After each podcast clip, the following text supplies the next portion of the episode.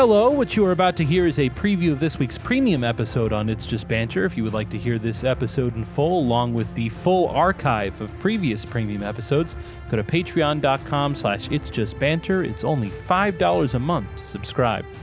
Uh, I got a TikTok I want to play for you. Okay, I love it. So uh, this is uh, from the genre, which is fairly common, of people on what looks to be a college campus. And I see a guy in the background wearing a Dodgers hat. So I'm going to bet California based college campus. yeah, there's there's no way there are Dodgers fans anywhere else. I mean, you know, the most Dodgers fans are in California. I'm not saying it's 100%, but I, I'd say it's better than 50. It's a California campus. yeah, I would say that's a horrible assumption. Nah, it's California campus. Um, and uh, it's just a man on the street interviews with the students. There's a guy holding a little microphone. Oh, is this my my favorite comedian Steven Crowder? no, no, but uh, close enough. okay. Um, and so uh, the I, I think the guy probably will ask the question here, but the text on the screen is "What's a secret you kept from your parents?" Let's listen to this. All right, so what's your name?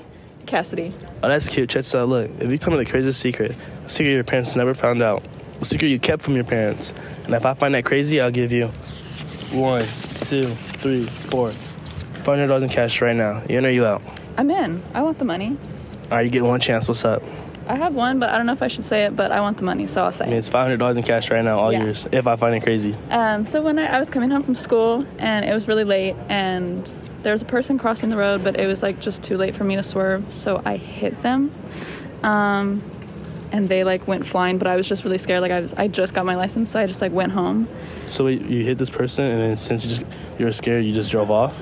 Yeah, don't do that. But I did that. But don't do that. Okay. Um, and when I got home, my mom was like super nervous because she saw it on the news that they were in fatal condition, and there was like it was someone around my school, and so she was just glad that it was me, or like that it wasn't me that got hit.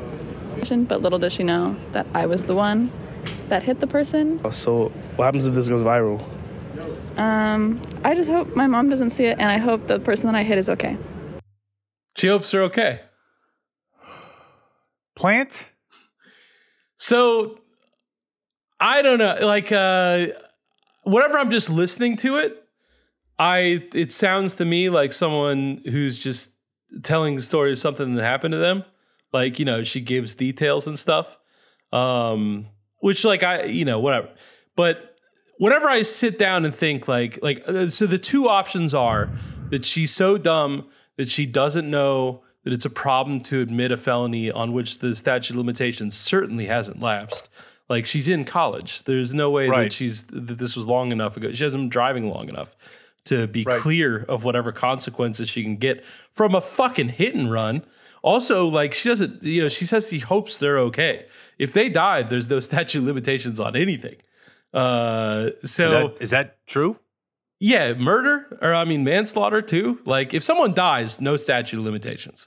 Okay, you- I didn't know that. Uh, it's like a particularly American thing. There's there are plenty of countries in Europe where if it's been long enough, then we just assume you've grown as a person and we move on. But in America, if if someone is fucking not living as a result of your shit, we'll we'll catch up to you on that one. Uh, Okay. So either she's just like cavalierly not worrying about uh, whether or not she can get like a decade in fucking jail, or she's lying. And you know, someone just said like they he's more or less saying like I'll give you five hundred dollars if you lie convincingly.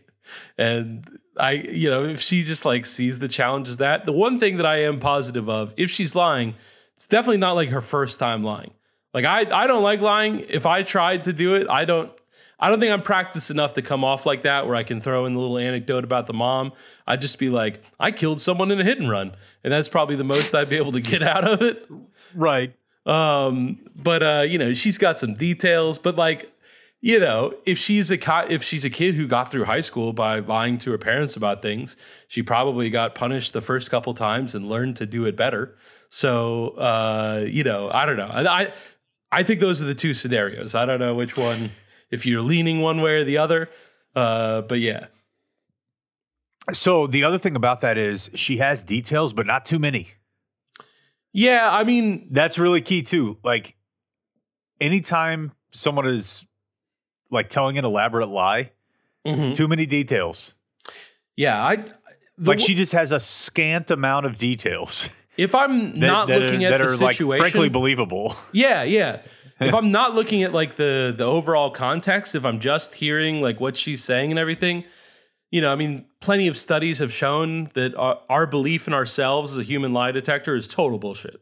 Like, Yeah. it's full on randomness. No one can actually figure out. Like, they'll they'll do tests on people who are like trained, uh, you know, in quotes to be able to catch that sort of thing, and like they just Even a can't. reasonable person, TC. Yeah. So, uh, you know, it means nothing, but I am saying I'm listening to her and it sounds like the truth to me. Yeah. Yeah, no, and for 500 bucks no less. That's that's not good.